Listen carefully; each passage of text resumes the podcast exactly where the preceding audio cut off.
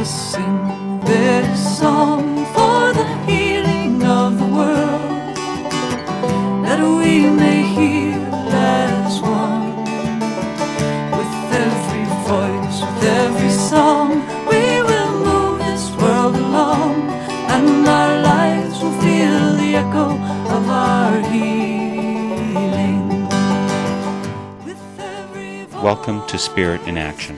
My name is Mark Helpsmeet. Each week, I'll be bringing you stories of people living lives of fruitful service, of peace, community, compassion, creative action, and progressive efforts. I'll be tracing the spiritual roots that support and nourish them in their service, hoping to inspire and encourage you to sink deep roots and produce sacred fruit in your own life.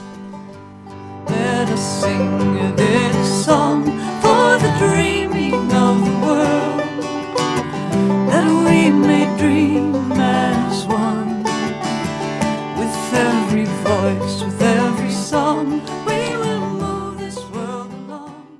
This week for Spirit in Action, we'll be speaking with two people connected with the upcoming Body Mind Spirit Conference to be held at the University of Wisconsin Stout on Friday and Saturday, October 30th and 31st. Before I tell you about my guests, I want to remind you about another opportunity for Saturday, October 31st, and that's the Ways of Peace Conference being held in the Twin Cities of Minnesota. This is the first of a series of conferences on nonviolence, this time looking at nonviolence in the Christian tradition. For only $10 and with a raft of wonderful speakers and presenters, it's priced so that everyone can attend. Walter Wink may be widely known, but there's also Kathy Kelly, Rita Nakashima Brock, William T. Kavanaugh, Gerald Schlabach, and Christine Smith. You can get the info on the Friends for a Nonviolent World website, fnvw.org, or simply follow the link from my northernspiritradio.org. Now, as I said, there is a second wonderful opportunity that weekend, and it's at UW Stout, the Body, Mind, Spirit Conference. We'll talk later with Celine Vega, who will be co presenting on the Friday pre conference with Kylea Taylor on inner ethics, examining countertransference with compassion. But we'll start out this edition of Spirit in Action talking with one of the organizational and spiritual forces behind the conference, Bob Salt. He's a professor in the Human Development and Family Studies Department at UW Stout and an interfaith minister in Menomonie Interfaith Church. Bob, thanks so much for joining me for Spirit in Action. It's my pleasure. This is the 13th annual Body, Mind, and Spirit conference coming up. How much have you been involved in planning this over the past 13 years? I started with Tom Franklin back in 1997. Tom was the chair of the psychology department at Stout, and he and I were talking about a field of study called transpersonal psychology, and that led us to thinking, well, maybe we should do something for the students and for the public. Eventually, that led us to create the very first annual Body, Mind, and Spirit Conference, and Tom and I worked together on that conference for the next 11 years, and for the past two years, Kevin Dole has been my co-chair, but I've been involved in the project right from the very beginning. What is your post at Stout that allows you to do this kind of work? Because I think this is kind of cutting edge for a public university. Well, when I began, I was a regular old faculty member at the university. I was a tenured full professor. I was curious myself about whether or not the university would support something like this. I had a conversation with another colleague, other than Tom, that I was mentioning earlier, and she was suggesting that our dean of the college at the time, Professor Ed Biggerstaff, was in favor of doing something like that, that he would be supportive. And so I went to him and said, We're thinking of doing something like a class or a workshop or something like that, and would that be okay? And he said, Yeah, I think lots of students here would love to have that sort of conversation. So the head of what was then called the Continuing Education Department came to Tom Franklin and I and said, He'd had requests for years to put a conference together on topics related to spirituality and wellness and alternative healing. And would we be interested in doing that? And we said yes, and so we've been going ever since. I think that you're in the Department of Human Development and Family Studies. Where does that fall in terms of the broad scope of what you learn at a university? Uh, human development, I mean, maybe all of university should be human development. Family studies, maybe that's a sociology. Where do you fit in that entire schematic? Well, the tradition of family studies, I have a doctorate from Purdue University in family studies. And family studies owes its origins to really three different areas. One is family sociology, one is to family therapy, and the other area is to go back to the origin of home economics. So, out of those different areas came scholars who were interested in studying family life. Different universities have combined it in different ways. It was, again, typically in the area around home economics. Right now, we're at UW Stout in the College of Education, Health, and Human Sciences. It's similar to family sociology, but our students learn maybe more specifically about internal family dynamics, and most of them are preparing to go out and do some sort of human services work. They're going to become therapists or social workers or what have you. And to do something related to spirituality and alternative healing is not typically done in human development and family studies. It just happens to be my own personal sort of tweak on the field. I mean, there are a number of scholars who are interested in this sort of thing in my field, but it's certainly not a, a mainstream focus within family studies. What is the purpose of the conference in general? I mean, what's the purpose of Body, Mind, and Spirit if you have to put it in a single sentence? To educate the public about a holistic way of looking at life. You've got this word spirit involved in there, and a lot of times there's real hesitation to involve too much spirit in the academic environment. Has it been well received over the last 13 years? It depends on who you ask. Clearly, there are some of my colleagues who are highly skeptical of anything claiming to focus on spirituality, but the chancellor of the university has publicly acknowledged our work. His wife has actually presented a few times over the years as a presenter. A number of the deans on our campus have been strong supporters of our conference. So it's really been a, a mixed bag you get many people in academia who have a materialist worldview that they think that the only thing that exists is matter and that there's nothing of a spiritual quality to life or to the universe. And then there's a small group of us who think otherwise. William James was one of the most important American scholars. He's considered a father of American psychology and American philosophy. And he said almost 100 years ago that what was needed at the time was what he called an, a radical empiricism, which meant people who were willing to look at the world and study it, not just including the things that we typically look at in psychology or sociology or, or family studies, but one that also included what he called religious phenomena, but today we would use the term spiritual phenomena to describe the concept that he was getting at, to actually look seriously at whether or not there are spiritual experiences that people have, whether there are spiritual phenomena, and, you know, what impact would they make in our lives when you put it that way, it makes complete sense. Let's talk about the specific program that you have for the upcoming, the end of October session of the Body, Mind, and Spirit conference. You have a pre conference and a main conference, kind of different focuses, of foci for those two. What are you trying to convey this year? Well, the main conference has always been the weekend conference, and in the past we've always had a two day main conference and a one day pre conference. And given the economy, we've actually had to cut back and we eliminated the Sunday program that we always have had the previous 12 years. So our Saturday focus is grounded in the work of our keynote speaker, and that's a typical pattern for us.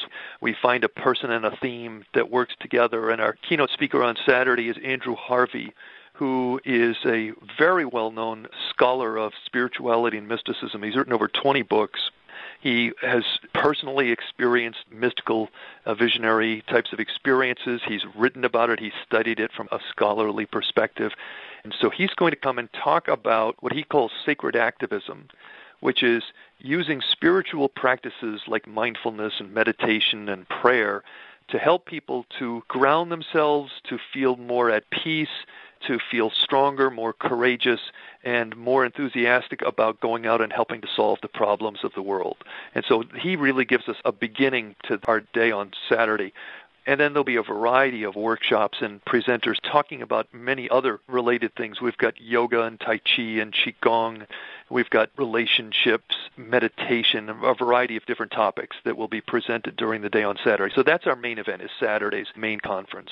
The pre-conference on Friday tends to have a focus that's a little bit more professionally oriented. Not that you might not be a professional and attend Saturday as well. The pre-conference workshop on Friday is two family therapists from California they're going to be talking about something that might not even make a whole lot of sense to people outside of the field of therapy, but is a very important issue for people who are practicing therapists and social workers and in the human services field. It's about the ethical issues involved in transference and countertransference in the relationship between the therapist and client or the human service professional and, and their client. What that really means in simple everyday language is that the relationship between the client and the therapist is also affected by the feelings that they have for each other, both good and bad, and also how those feelings may be impacted by other similar types of relationships that they may have had in their life. And the focus of the workshop is Kylea Taylor is one of the two presenters. She wrote a book about 10 years ago called The Ethics of Caring.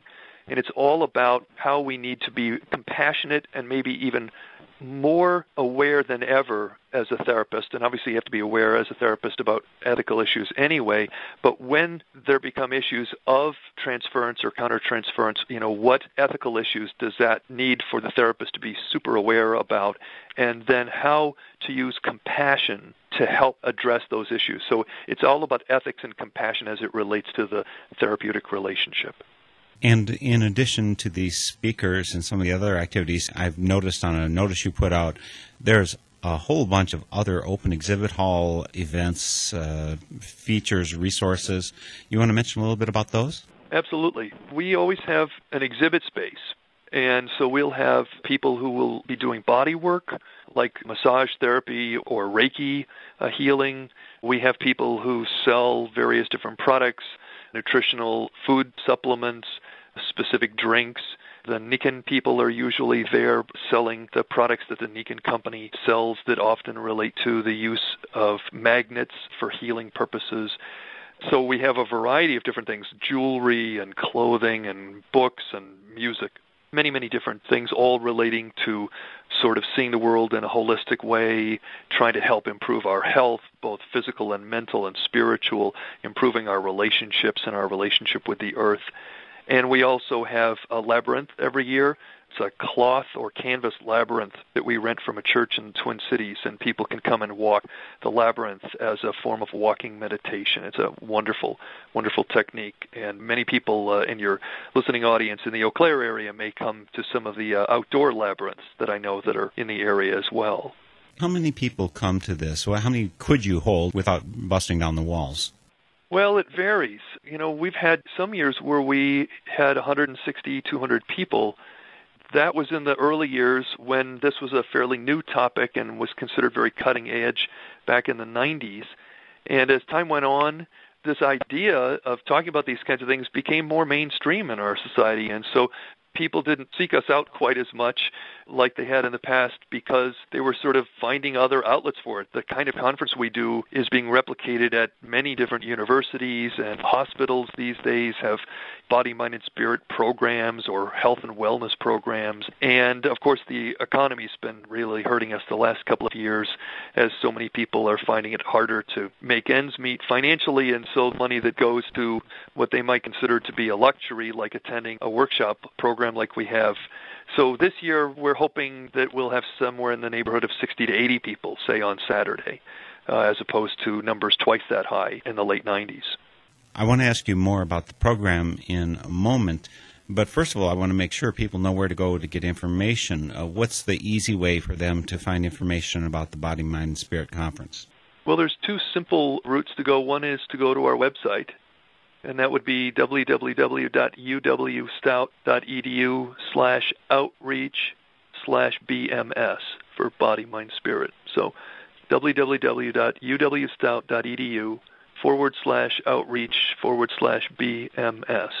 And so that will take you to the conference site, and you can even register online if people would like to do that. The other way to do that is if you have questions, is to actually contact the office itself. Uh, the office means the Outreach Services Office at Stout, and their phone number is 715 232 2793. And perhaps an even easier way to do it is to come to my site, which is northernspiritradio.org. I'll have a link there. I'll have the phone number so people can track you down. But let's talk more about the conference and your speakers, because this topic of sacred activism that Andrew Harvey is going to be presenting on that's one that's deeply related to my work with spirit and action. I want to hold up the example of people who are rooted in spirit and doing good work for the world. Let's start with you personally, Bob. Are you a sacred activist? I try very hard to be. I'm very involved on many different levels, from the very personal to the collective and social. I'm involved in sustainability practices, working with a group called Sustainable Dunn, working on sustainability practices for the University of Wisconsin Stout, I'm the chair of the Peak Oil Committee, the Western Wisconsin Peak Oil Alliance, it's called. On a personal level, I do workshops on meditation, on spirituality. I lead uh, worship services uh, on Sunday mornings as a part of an interfaith uh, worship service. And I try to live a very green life, riding my bike to work and things like that. Sounds like a wonderful variety of ways that you're living out spirit, exactly in tune with what I hope to lift up as part of Spirit in Action. You know, when you say that you lead interfaith service, you know, what does that mean? Is this something that's for Christians? Is it Jews, Buddhists, maybe atheists? Who, who can come to this? Well, anyone who was interested could come. And since we've been talking about the Body, Mind, and Spirit Conference, I want to make a clear distinction between the work that I'm doing on my Sunday worship service and the work I do for the university, because obviously it would be inappropriate for a professor at the university to be proselytizing their particular religious beliefs. But what I work on in my own work is creating an environment where people can come regardless of their faith tradition they can hear the sacred scriptures of all of the different faiths of the world as we have time for in a given week and as a particular theme would make a given reading appropriate. We honor all the religions of the world in a form of dialogue to try to promote peace and unity for the world.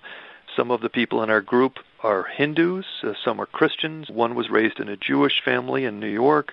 One of them is a Buddhist monk who was raised in Burma. Sounds like quite a variety. What kind of religious background do you come from, and how do you come to be leading worship services? Well, I was raised in a Christian family, a liberal Protestant family in Massachusetts. And when I was in junior high and high school, the church that I attended had worship services that were actually led by the high school students about four weeks out of five, and then the youth minister led the fifth service. And so I actually started leading worship services from the time that I was about a freshman or a sophomore in high school. I was very interested in that at the time. I was involved as a college student in being on the advisory board for the Protestant chaplaincy at the University of Maine. Was involved in helping to provide some leadership and service there, although I didn't directly lead the services. Uh, later on in life, I was interested in studying about the world's religions, and so I attended through a distance education program, a program called the Interfaith Ministry Program at the New Seminary in New York. And I actually didn't do it to lead worship services. I was just curious for myself. But then I got talking to other people in uh, Menomonie, and a number of us realized that there would be an interest in having a service that was not exclusively a Christian service or Jewish or Buddhist or any other particular faith, but one that was a place for dialogue amongst all of the religions. And so we started planning that in the spring of 1999, and we've been going for over 10 years now. How would that differ from what you might find at a Unitarian Universalist service?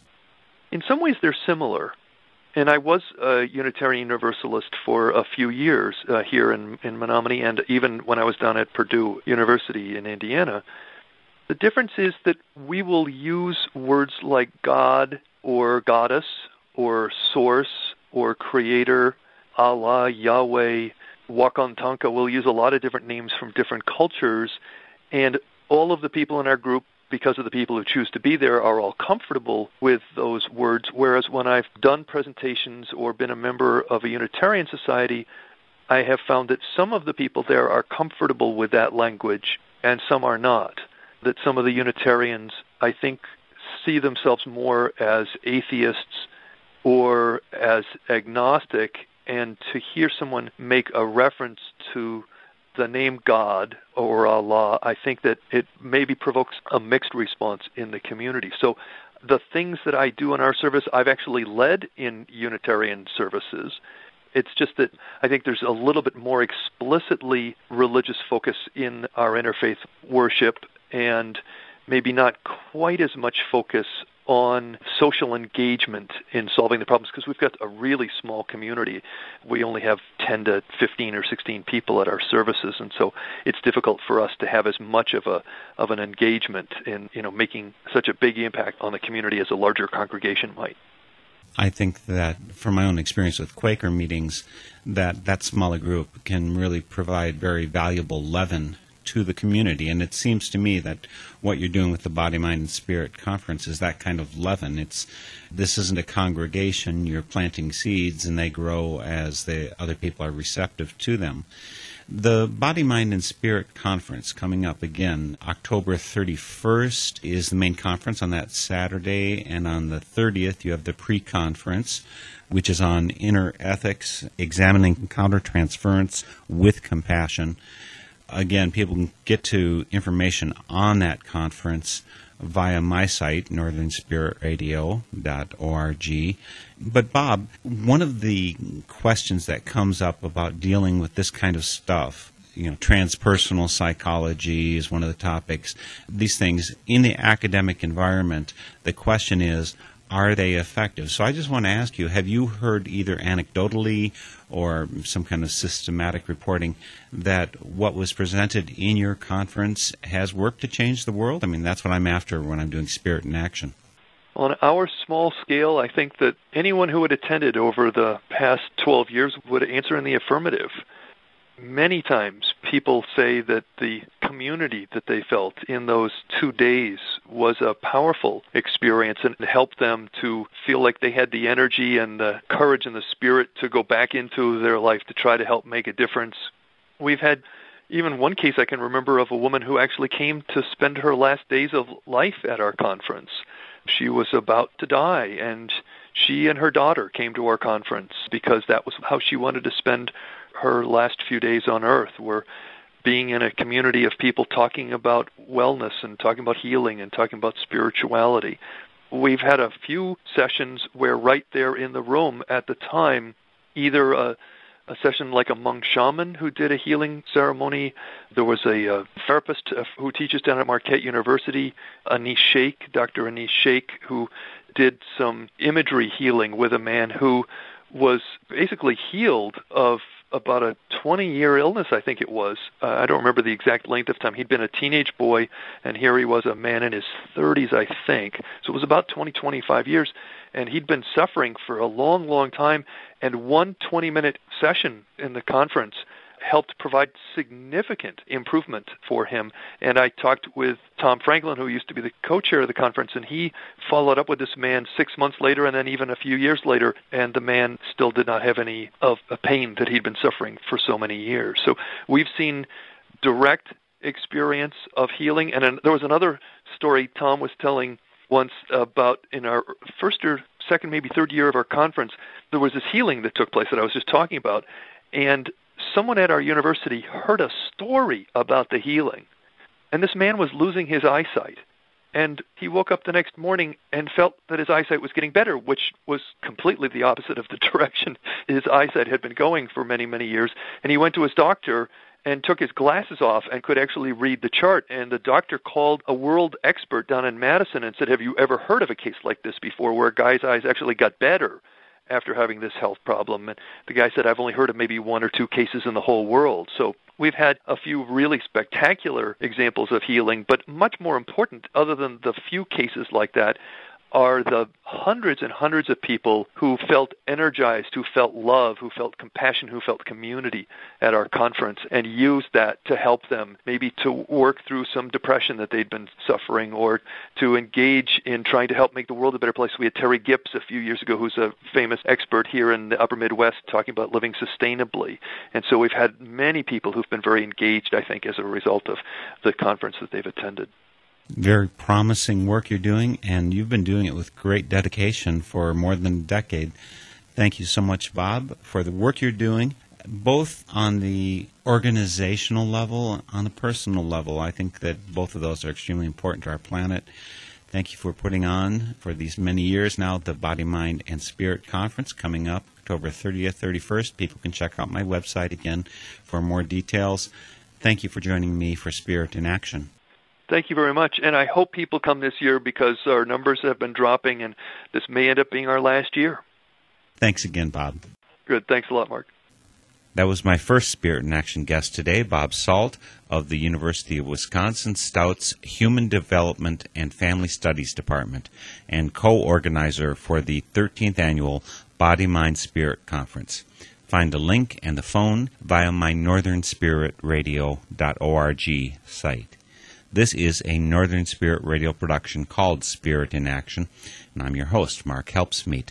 Check my site to follow up with links on my guests, and please drop us a comment when you visit. We love two way communication. Next up for Spirit in Action is one of the presenters for the Body Mind Spirit Conference, Celine Vega. She's a moving spirit, but her website is spiritmoving.com. Celine is a therapist and much, much more and she joins us today by phone from Seattle, Washington. Celine, thanks so much for joining me for Spirit in Action. I'm glad to be here. I think your normal haunt is Santa Cruz, but I think you're up in Washington State at the moment. Is this a northern migration as winter comes on? Oh, no, I I wish it was a southern migration as winter came on. Santa Cruz is our my husband's and my long-term home, and we have a place in the mountains there where we actually host and teach workshops on a regular basis. But for the last few years, we've been up here in the Seattle area following his job for a little while. We do intend to get back there hopefully soon. In these workshops that you've lead, you've been leading them, your husband leading them, you lead them with Kylea, like as you're going to be doing at UW Stout in a couple of weeks? Yeah, my husband is not so involved in the leading of the workshops, although he helps a lot when we're sponsoring someone else's workshop. We actually built a straw bale off the grid home up there in the mountains and realized as we were building it that because we were building a studio space for me to see clients and have workshops, we could actually bring in some of our friends to have workshops there that were not just the ones I was teaching. And out of that, developed a number of workshops, some of which I teach with someone else. And the inner ethics workshop that I teach with Kylea is definitely one of the ones we do up there. It's a wonderful space with 73 acres, which means that we can do this deep work in a workshop setting and then people have a chance to go out into a wonderful setting and integrate some of what's going on for them in the really transformative workshops that we have there. The workshop that you're leading with Kylea Taylor, I understand it's based on her book, The Ethics of Caring. Did that come first, or is this work with you part of what originated the book? How did that develop? No, actually, the book came first. I actually met Kylea a little bit before the book came out, which is 15 years ago now. It's been in print for almost 15 years. Part of the basis of our getting to know each other was working in a peer consultation group together where we could bring in uh, the work we were doing with clients. We're both psychotherapists, and we would meet with a few other people, and all of us have a chance to bring in the issues that come up when you're dealing with clients that are beyond just the client's issues, but also looking at how we were with those clients. And that's really what ethics is very much about. And so in those consultation group meetings, I just came to really value Kylea's sense of ethics and we continue to deepen our, our relationship both as friends and colleagues in this regard specifically working on ethics together. So the, the workshop that we're doing together, although it began with her work in the book and with workshops she was doing, is now evolving as, as I've gotten involved with it.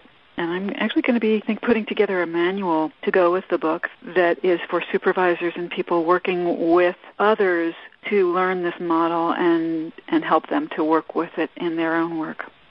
The full title of the workshop that you're going to be doing at UW Stout on October 30th is Inner Ethics Examining Countertransference with Compassion. Now, I'm not a therapist, my wife is, and so I've heard of transference before. Countertransference, I'm not quite solid on, and treating with compassion. What does this mean? What's this about? What are you going to be training people to do on that Friday? I'll start with the question of compassion because although it's the last one in the title, it's in some ways the heart of the model. By compassion in this sense, we're talking about not just the compassion that we feel for others, but especially the compassion that we need to feel for ourselves. A lot of people have a real reaction to ethics. They feel like they're going to run right into an inner or outer critic and will be shamed for what they did wrong. I think that's often what comes up when we think of ethics. It's like, oh my God, I did something wrong. But the model as we work with it here is really just about self-reflection and compassion and being able to bring a loving presence to ourselves and to our own behaviors as therapists so that we can reorient ourselves into what we call right relationship in caring for clients. So if we made a mess somewhere along the way, rather than beating ourselves up over it, which isn't actually very helpful for what we do in the future, we can bring that compassion to ourselves and say, okay, what happened there? How did I get so off track from what my original intentions were in really being with this client in a way that could help or at least do no harm? So the compassion part is really an important part of what we're doing. The countertransference it's an interesting term, countertransference. Originally, when Freud and others way back when started talking about transference, which is what happens when a client in particular begins to project onto the therapist things that are really not from the real person of that therapist, but rather from their own childhood, issues with parents, issues with other authority figures in their lives, all of a sudden the therapist becomes that even though they may have not done very much that seems like that original parent or authority figure. And that actually is can be a very, very important part of therapy as that gets worked through and the client gets to see who is really here and what is the real relationship we're having rather than the projected one from childhood. Countertransference is usually the word used for what happens in the therapist in regards to the client. So when I'm reacting to something about my client, which may or may not have to do with something real in them, I might be having the same kind of reaction my, my client has of bringing something from my own childhood into our session, even though my intention is to be a really clear channel as therapist. I do have my own issues, and I, they are going to show up sometimes, particularly if there's some issue that triggers one of my own issues. So that gets called countertransference. They're really the same thing. they really are. But when the therapist is doing it, it gets called countertransference as opposed to transference. And the, the model as we work with it here, what we're doing is looking at that countertransference that comes up and how it can be, if it's the stuff that's our own issues, then we want to look at how we can deal with our own issues outside of that therapy relationship and just note that it's coming up. So if I have a reaction to a client, I might notice that I'm having it if I'm doing the kind of self-reflection that we're talking about here. And then I can not do it to the client. I can take it out of the room later on and bring it to a colleague and say, "Oh my gosh, when I was in there with my client, I found myself oh say being jealous of you know the fact that they are able to travel everywhere and I don't get to do that and that really colored what I was about to say next to them, or even what I really did say to them. And now I need to really look at my own stuff about that and how my jealousy got in the way of really being there for the client. So it's the self reflection. It's not that people do that and we want to eliminate it altogether, because that's just not possible. But if we can bring self reflection into the mix, then we can continue to reorient into right relationship in every moment when we start feeling ourselves getting sidetracked by our own countertransference or our own reactions that are not really about the client but about our own stuff getting in the way. You know, I think it'd be helpful to me if you could give me a couple more examples, Celine. I'm not sure I understand as a therapist sitting there what actually happens with the therapist in that role. Is it that maybe you have a tendency you want to spank the the client because they've been naughty and you know I shouldn't be violent like that? What? Give me more examples so I can understand this dynamic. Okay, well, I'll go from the spanking one here because although I've never had the impulse to spank a client, I've certainly found myself sometimes being annoyed or irritated at something. Like, let's say I've come up with some really brilliant interpretation that I've presented to them of something that they said, and rather than having a, a moment of, oh, you're so right, no, I understand all my problems, instead they said, no, that's not it. and I might find myself feeling like, well, huh, you're not getting it. you know, here I am presenting you with my brilliant understanding, and you're not getting it. Well, in that moment, I've completely moved out of being there for my client and thinking about what is going to be the most healing for them and moved into my own need for approval or for respect or for someone to think I'm smart, which has nothing to do with my client's needs at all. And I hopefully will notice that that's happened and not just pursue the course of yelling at my client for not understanding how brilliant my interpretation was, but instead check that, put it aside to look at later when I can do some examination of what went on in me at that time and come back to what does my client need right now in this moment? What's going on for them? In that moment, what might be going on for them is God, this therapist isn't getting it. She's coming up with some idea that has nothing to do with what I'm feeling. And so I might say something like, "Oh, you know, I really hear that what I just said really didn't fit for you. So I want I really would like to hear more about what's going on for you that I just clearly didn't get. I really want to understand it." So you see where I've done there, I've redirected myself from my own reaction of irritation and not feeling seen, which isn't appropriate for me as in the therapist role, to what is appropriate for me in the therapist role, which is to really see and be there for my client and follow the course of what their process is needing at that moment to be a healing process. And who is this aimed at? On the 30th of October, they call that a pre conference for the Body, Mind, Spirit Conference, which actually happens on Saturday who is the target audience that you and Kylea want to have listening to, learning from, taking away these extra techniques in order to be better therapists, I guess. So maybe it's therapists, is it all kinds of therapists? Is it non therapists as well?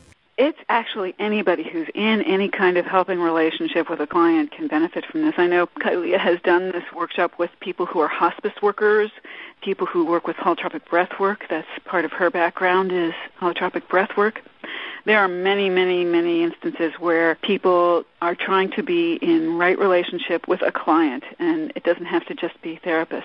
But I think who we're expecting most at this conference will be therapists who are wanting to deepen their their work and not just kind of go along the way they always have been, but find new levels in themselves that they can learn from.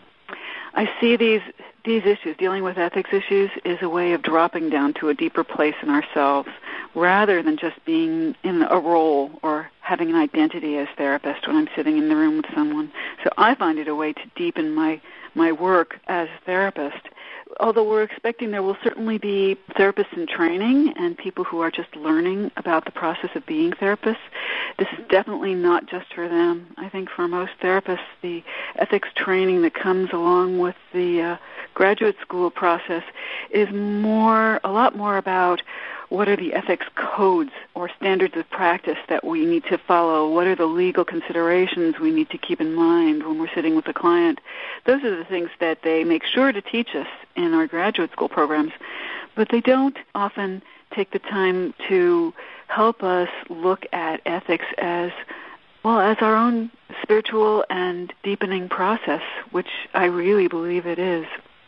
I think you, Celine, work with a wide range of people. I don't think you're just sitting there doing talk therapy or EMDR, DNMS, whenever those kind of techniques.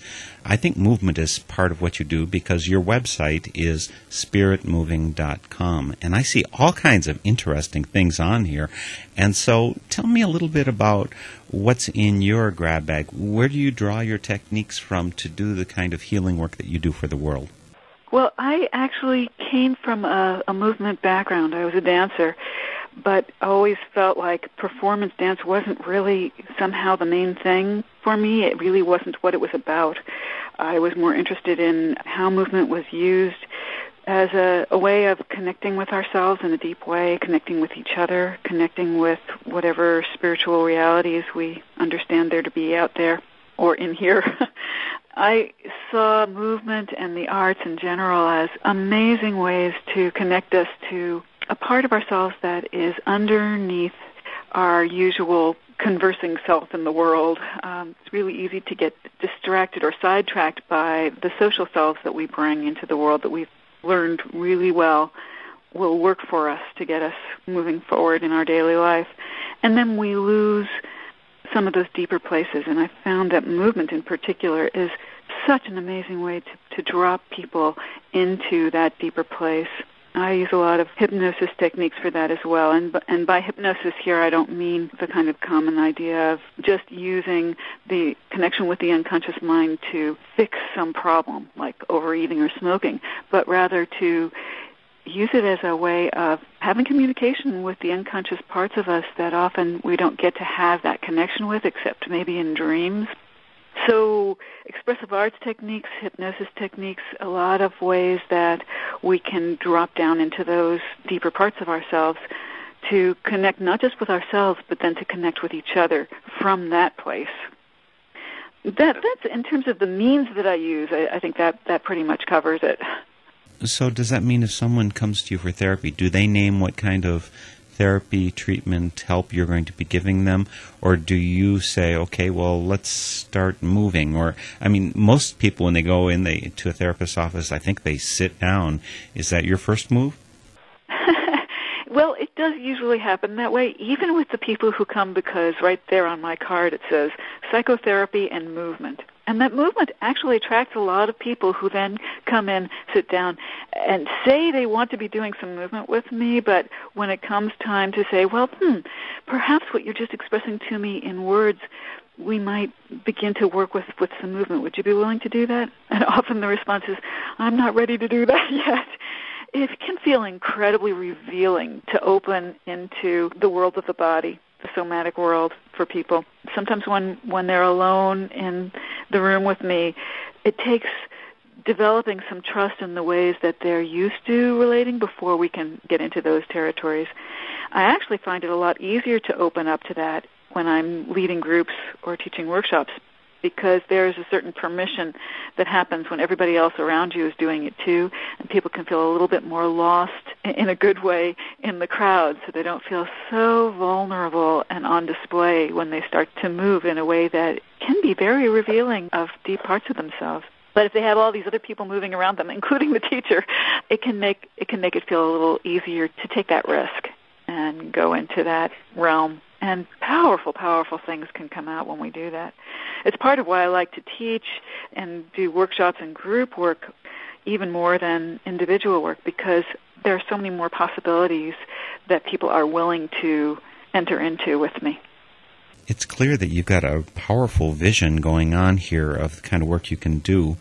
And I'm also very clear, just from listening to you, from looking at your website, that it's rooted in a spiritual sense that you have. I imagine you've got a lifelong spiritual journey. Can you tell me about some of the stops on that and how you get to the place where you list things like eco psychology and spiritual emergence on your website? Where have you been? Where are you going? I'm sure there's some kind of a path or a doorway you're looking toward. well, that's, that's a pretty broad question here.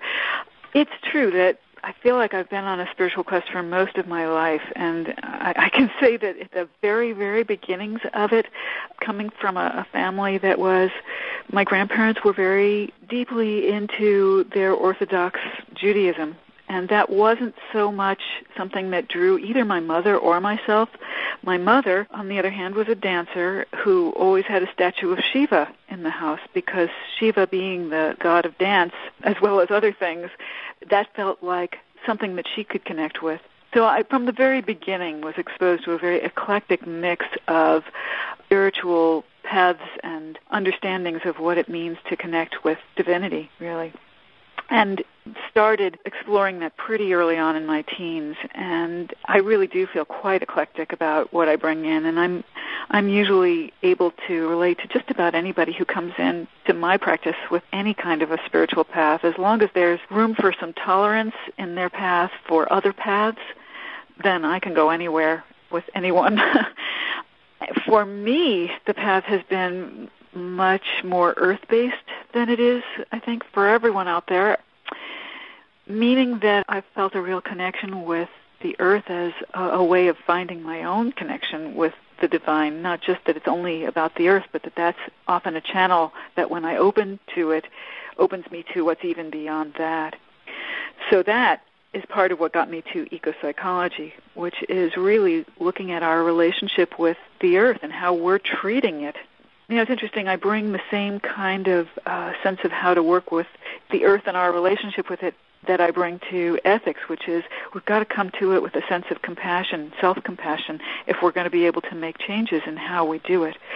So, in terms of the earth, if I'm just busy yelling at myself for, you know, driving too much or for all the ways that I contribute to what can go wrong in the world around us, that's not going to help me to make any changes in my behavior. Ecopsychology is really a matter of looking at what we know about the psychology of how people change behaviors, among other things, and perspectives, and applying it to how how we're living our lives that's that can be pretty self-destructive in terms of this earth that we are living on. And if we're going to change that, can we use some of what we know about psychology to begin to change that and to understand what went wrong with our relationship with the earth that we're doing so many destructive things? The eco-psychology piece of this actually tends to be a little more expansive, the, the involvements that I've had with it at least. I got to it by a small group of therapists in the Santa Cruz area who I used to meet with we were calling ourselves world awareness therapists at first, and then I think we went for therapists for social responsibility. We we tried different names on, but the main thing that brought us together was a sense that when our clients came into the room and started talking about their deep distress at what was going on in the world around them, whether it be cutting down of the redwood trees around them or whether it was, you know, horrible things happening in the war zones the traditional psychotherapeutic approach to that, or a more psychoanalytic approach, was to look at that in terms of you know, what it meant about their relationship with their father or something like that. You know, something in their own childhood that was being referred to in a symbolic way by the actual events in the world. Our group of therapists said, you know, there may be pieces of that, and we do want to keep that in mind as we're working with someone. But there's also the reality of distress about trees being cut down, and you know rapes and violence going on in parts of the world, and that's real. People are going to, if they're tuned in at all, they are going to have powerful distress reactions to that helping people to find their way through that, both in terms of accepting the horrors that can go on in the world and finding their way to being as activist as they need to be to feel good about themselves. Those are all part of our role as therapists as well as looking at how their childhood patterning may have increased just how much distress they're having about that. so that's kind of a lengthy discussion of ecopsychology, but I think it, it really does actually even relate to the ethics work that we do too, because I consider my ethical relationship with a client to be in the context of the entire world that we're living in and not just in terms of the inner world of that client's childhood. I think I want to spring something on you that occurred to me just yesterday as I was sitting in the silence of the Quaker meeting we have here in Eau Claire. I tend to be a terminal extrovert. I can constantly be out there interacting with people. I don't really need quiet time in the same way my wife or a lot of very sensible people in my immediate environment do. So I'm very happy to be out there and be very active in peace, justice, care for creation are all things that call to me deeply. And so when I sat down and worship yesterday, I was aware that I was being called to think about this and this and this and this, and I was aware that I felt unrooted. And the image that came to me was how I'm a plant, and there is a phase where plants are putting out branches and leaves, and it's really important for them to reach out. But then there's also important times, and as winter comes on, we're aware of it, for plants to sink down their roots and to be very rooted. And some plants put a lot of energy into building the root system to prepare for a winter. But that balance, the leaves going up and the roots going down, is for me, or was for me yesterday as I was sitting with this, a very strong spiritual call for me to balance my branches and leaves reaching up, doing work in the world, and my roots being down in the world. And that feels like an arrow of ecopsychology. So, what's your reaction to that big mishmash of image that I had? Oh, I love it. That's a beautiful, beautiful image. And you're right, it does very much relate to ecopsychology because what we're talking about there is not just being activists out there to, to save the earth, but that we have to also do our own work of sinking the roots down if we're going to be able to come from come from a spiritually connected place in our activism. But it actually, that image brought up a whole other aspect of, of work that I do, which I had not mentioned when you asked about my grab bag of what I bring to things, and that's the, the chakra system because that image speaks to me of very much of the way that I work with the chakra system. People often think of the chakra system as these energy centers in the body or in the in the being, and how they how you know what's going on in each one of them as it as it may reflect in our lives. But I think the piece that is the most important about the chakra system in a way is that it is it's not just bounded at the crown of our head and uh, you know at our feet or our tailbone it goes down into the earth, and that's where we're connecting our energies to the earth, and it opens up into mm, the divine at the top, so that we are connected beings when we're at our most spiritually connected. We're connected to both of those sources of energy and spiritual connection. So, yeah, your image really speaks to me on a lot of different levels to have both ends opening and reaching out into the world. There's another item that's on the side menu on your spiritmoving.com site, and there you refer to spiritual emergence. And as soon as people click on that, they'll see an article or a book or, that you wrote called Spiritual Emergence or Psychosis. And I think I'm dealing with a friend right now who's right in that crux. She had a very deep spiritual experience back in January, which people around her ref- they reacted to it as if it was psychosis, and yet she can talk to me about this because we speak on spiritual levels as well. Tell me about what you're talking about in that article, that book, and what kind of work you do about that. That was an article that I wrote, and actually, it's it's interesting. I wrote that article before I even met Kylea or came in contact with the Spiritual Emergence Network. That all happened later on. But This has been an interest of mine for a long time. That there's there's a, a realm that people enter into that this is a big topic, and so I, I don't. I'm not going to go into all the neuroscience pieces of this because I think there are quite a few actually that are also very interesting. But I'm not as up on that to be able to expound at length. But I think what I want to express here is that the realms that someone who is in what we often call a psychotic state the realms that they're exploring are really the same territory as the mystics explore, and the only difference really is that the mystics know how to swim in those waters, and the psychotic is drowning. There are many things that, that people who are really actually in a psychotic state may say that are spiritually quite profound, but they've lost enough of a witness consciousness to be able to have that go on and stay connected at the same time. Whereas the mystic is able to stay connected to everything, to the whole the whole shebang, their their the life of moving through this world in a body and that amazing mystical realm that the psychotic is is exploring in a, often in a very difficult way. The spiritual emergence process often, when it comes on, people can get lost for a while, and the idea of the Spiritual Emergence Network that both Kylea and I were involved in for quite a while, is that there are ways of being with someone who is in that kind of a state that can help them to find their way through the process to a point where they can be more balanced, where they can have their feet on the ground and their connection to that spiritual realm that can be so very different than this world that we walk in. But at first, sometimes they're kind of lost. So rather than putting them in hospitals and giving them drugs, if we could perhaps give them a place to go where they could have their basic needs taken care of and they wouldn't have to worry about making dinner and driving around and doing their daily life because that would be taken care of and to have someone who could sit with them and be grounded to give them some grounding in which to do whatever process they need to go through and come back to a place where they can integrate the spiritual insights and uh, amazing things that happened to them while they were in that realm into their daily life, very much like a, a shamanic initiation process, really, except that our culture doesn't isn't really set up to help people through it very well.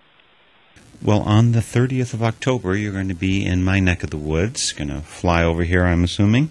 And you and Kylea Taylor are going to be co leading a workshop called Inner Ethics Examining Countertransference with Compassion.